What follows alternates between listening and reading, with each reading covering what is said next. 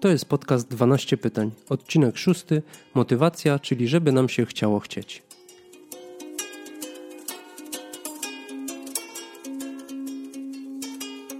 Cześć, nazywam się Przemek Karczewski i witam Cię w podcaście 12 pytań, w którym będę starał się zainspirować Cię do refleksji nad sobą, swoją świadomością oraz możliwościami i wyzwaniami, jakie wiążą się z turkusową transformacją ludzi i organizacji. W dzisiejszym odcinku będziemy rozmawiać o motywacji, o jej źródłach, o teoriach, ale także o przewadze motywacji wewnętrznej nad zewnętrzną i o tym, że kary i nagrody są w zasadzie nieskuteczne. Zapraszam.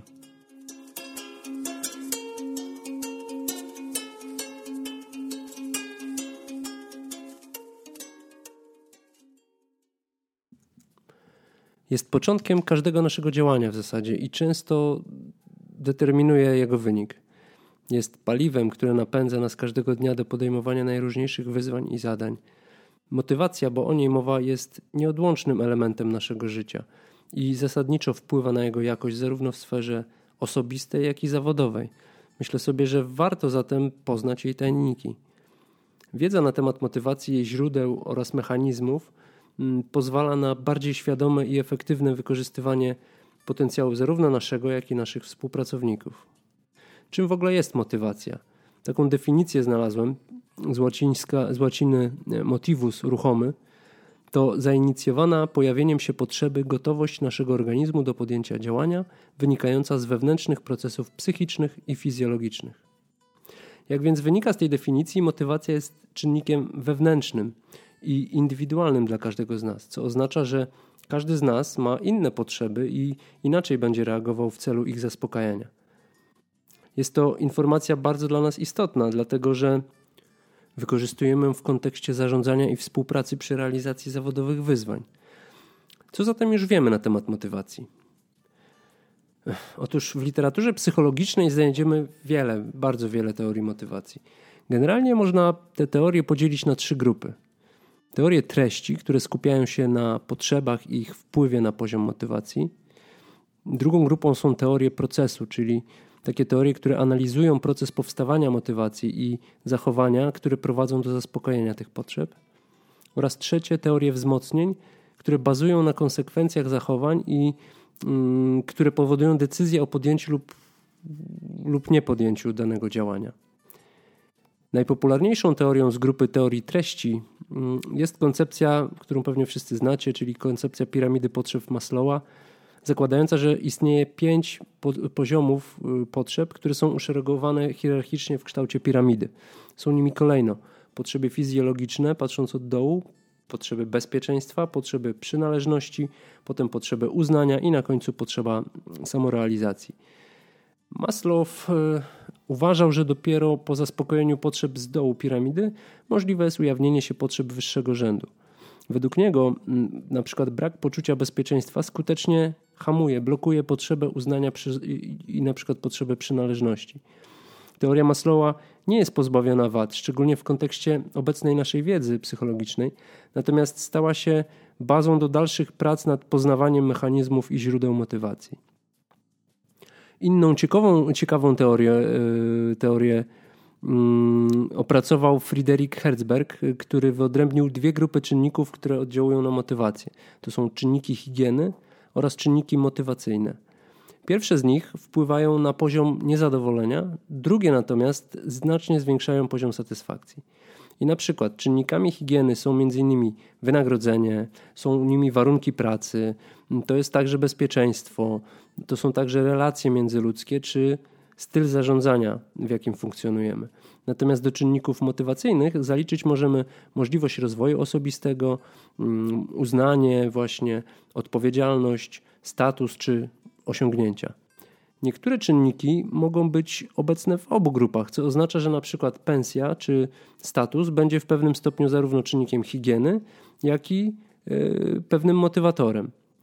I tutaj kluczową kwestią jest natomiast fakt, że zaspokojenie czynników higieny nie powoduje wzrostu satysfakcji i motywacji ogólnej, ale ich niezaspokojenie jest bardzo silnie skorelowane z poziomem demotywacji. Czyli mówiąc kolokwialnie, satysfakcjonujące wynagrodzenie nie zwiększa istotnie mojego zaangażowania, ale poczucie zbyt niskich zarobków znacznie je obniża. I rolą lidera jest więc dbałość o zapewnienie realizacji czynników w obu tych grupach. Spośród teorii procesu warto jeszcze wspomnieć o teorii oczekiwań Wiktora Wruma.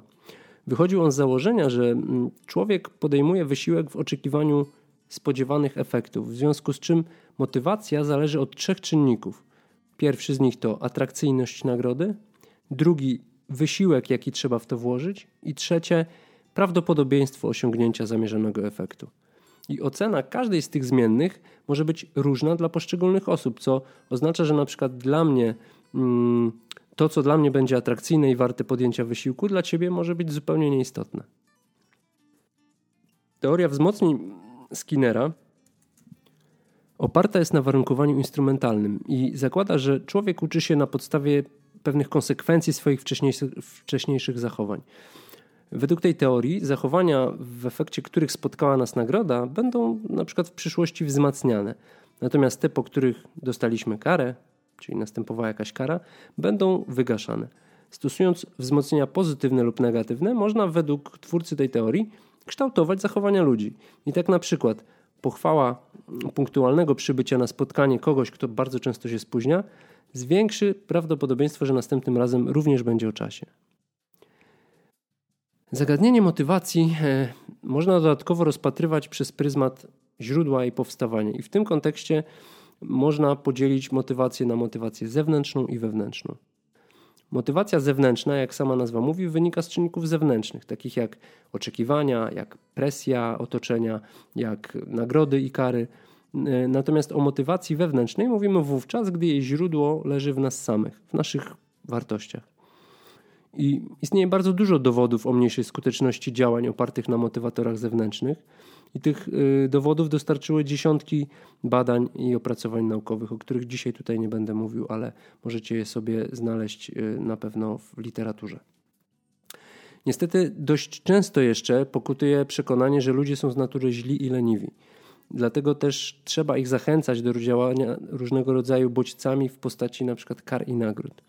Już w ogóle samo stosowanie kar i nagród wobec innych stawia generalnie ocenianego na dużo słabszej pozycji niż oceniającego.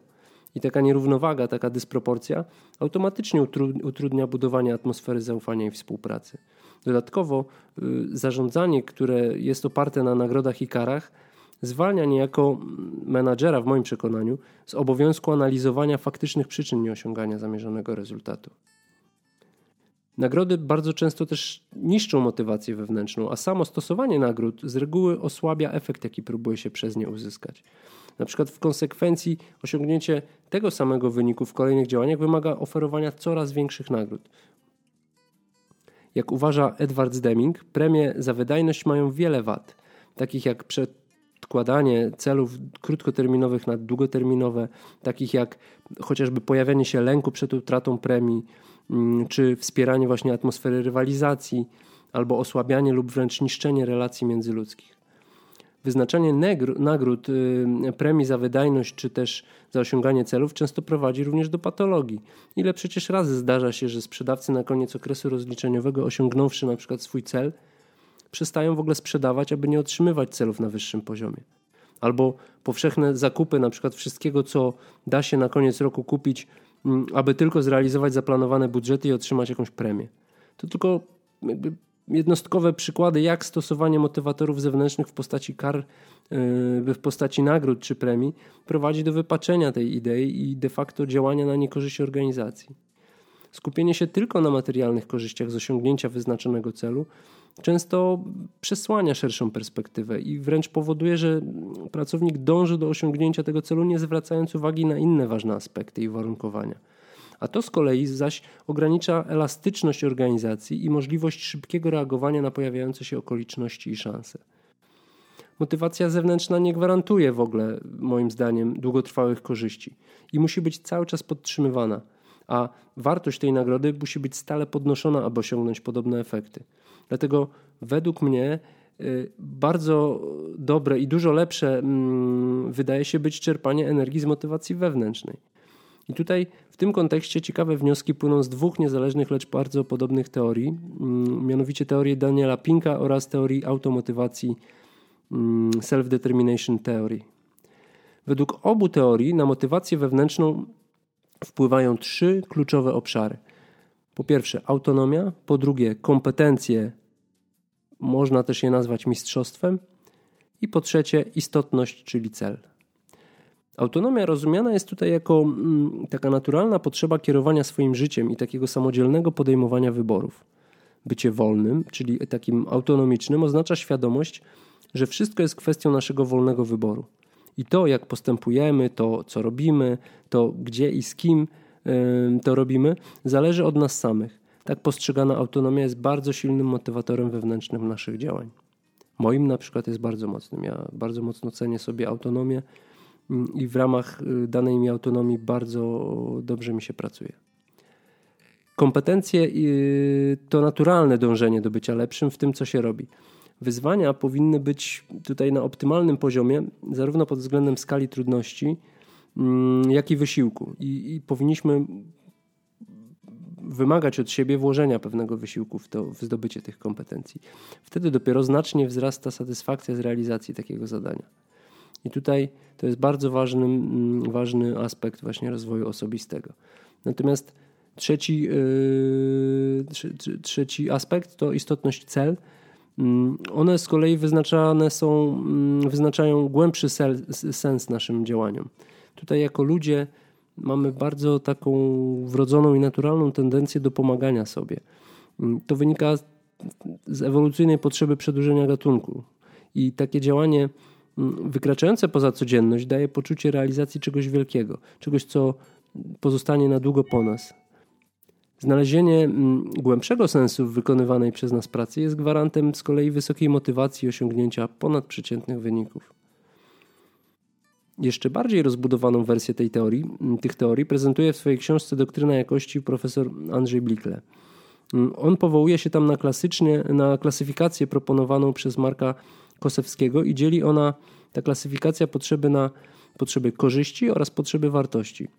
W ramach potrzeb korzyści wyróżnić można potrzeby rzeczowe, takie jak pieniądze, przedmioty, e, zdrowie oraz ambicje – w postaci na przykład stanowisk, sukcesów czy statusu społecznego. Mm, potrzeby wartości natomiast dzielimy na potrzeby społeczne, do których tutaj można zaliczyć poczucie przynależności, akceptacji, przyjaźni i miłości, oraz potrzeby godności, które są mm, poczuciem własnej wartości. I w myśl tej teorii potrzeby korzyści najczęściej są zaspokojone na drodze wymiany, na przykład wynagrodzenie w zamian za pracę. Taka klasyczna wymiana. Natomiast potrzeby wartości realizujemy samodzielnie poprzez budowanie partnerstwa i zaufania mm, i takie mm, wewnętrzne poczucie, że postępujemy zgodnie z naszymi przekonaniami.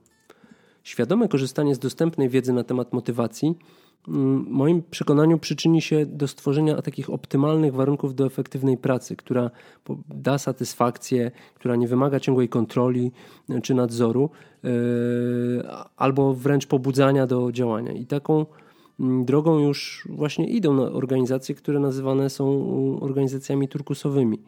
W takich organizacjach pracownik jest podmiotem, jest jakby kluczową wartością, o którą dba firma.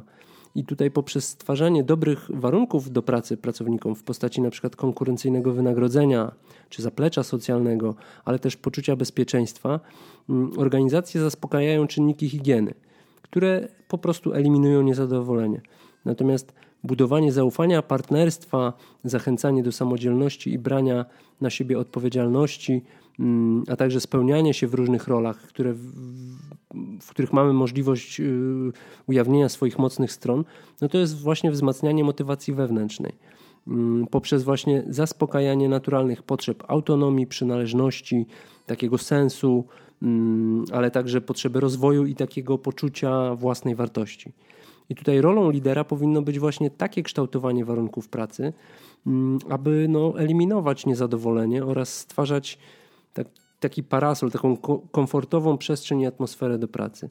I tutaj na tym fundamencie myślę, że możliwe jest zbudowanie dopiero samoorganizujących się zespołów, mm, których to y, członkowie są w pełni decyzyjni i autonomiczni właśnie i mm, są w stanie naturalnie wykorzystać swoje mocne strony są też motywowani naturalnymi potrzebami przynależności, samorealizacji i, i robią to wszystko w poczuciu takiego głębszego sensu.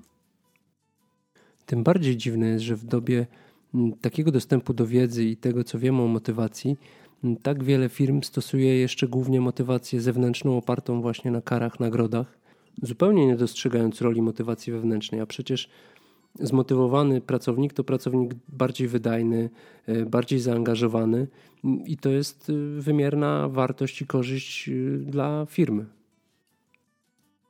I na koniec chciałbym zachęcić Was do sięgnięcia po książkę Doktryna jakości profesora Blickle. Mm, w książce tej cały rozdział, a może nawet dwa rozdziały, nie pamiętam teraz, jest poświęcony motywacji zarówno zewnętrznej, jak i wewnętrznej z tym, że przy motywacji zewnętrznej, e, której, którą profesor Blickle nazywa marchewkijem, e, są obalane wszystkie stereotypy i mity związane ze skutecznością tego rodzaju motywacji. Bardzo gorąco Was zachęcam, sięgnijcie po to i na własnej skórze, na własne oczy przekonajcie się, jak nieskuteczna bywa już motywacja zewnętrzna oparta na e, karach i nagrodach. Dziękuję za wysłuchanie tego odcinka. Jeśli Cię zainteresował, zapraszam do subskrybowania podcastu i odwiedzenia mojego bloga 12pytań.pl. Do usłyszenia za tydzień.